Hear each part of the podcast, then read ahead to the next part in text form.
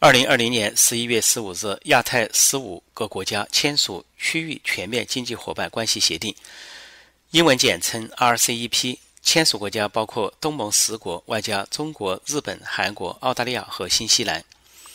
RCEP 达成并签署后，有媒体报道和评述，这是由中国牵头和主导的区域经济协定，把美国排除在外，增加了中国在亚太地区的领导力。云云。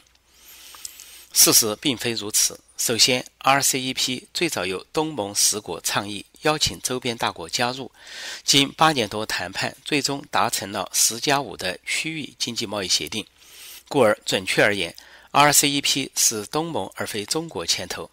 其次，原本还有印度参与，但当中国与印度不断升高冲突，尤其在中印边界升高呈战争或准战争的敌对态势之后，印度在最后阶段退出了谈判。印度誓言不会参加任何由中国在内的区域和国际经济贸易协定。可见，对此协定，中国的加入不仅没有起到主导作用，反而起到了破坏作用。再者，所谓把美国排除在外，纯属幻觉。在这十五国中，包括中国在内，无不把美国视为最大的出口市场。尤其在美中爆发贸易战之后，产业链和供应链从中国转向东盟国家，美国大市场更成为东盟各国的总站，而各国对美国技术产品的依赖更是排在第一的进口市场无可替代。鉴于中国是世界第二、亚洲第一的经济体，RCEP 是否增加了中国的领导力？这可从 RCEP 的意义来解析。RCEP 规定，区域内各国相互减免关税，直至十年内实现零关税，包括协定生效立即降为零、过渡期降为零、部分降税以及少量例外产品等四大类商品。RCEP 的死穴就在于，作为该协定最大经济体和最大贸易体的中国，多半不会遵守协议。它以最不遵守承诺而著称于世。中国自崛起就建立在对他国产品征收高额关税、任中国产品低价倾销、用不平等贸易占他国便宜的胁迫模式上。就在中国与十四国签约前后，仅仅因为澳大利亚要求调查大瘟疫的来源，中共就对澳大利亚实施经济制裁，并不断加码，对澳大利亚的大麦、牛肉、葡萄酒等商品征收高关税，发展到限制澳大利亚的小麦、龙虾和棉花等进口，再发展到限制澳大利亚的煤炭进口。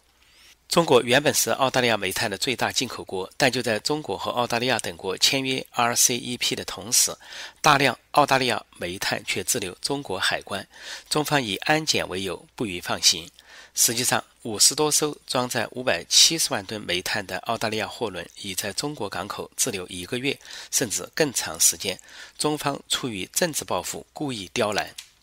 换言之，北京刚签约就违约。中共针对澳大利亚的行为，等于在警示各国：中国加入 RCEP，与其说是展示领导力，不如说是展示拖后力或者破坏力。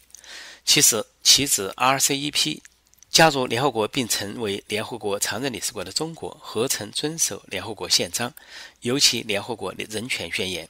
加入世界卫生组织的中国，何曾履行国际卫生条例？加入世界贸易组织的中国，又何曾遵守该组织基本规则？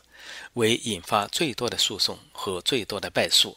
中共加入国际组织的记录，犹如野牛闯进瓷器店，带给世界的是一场接一场的惊悚剧。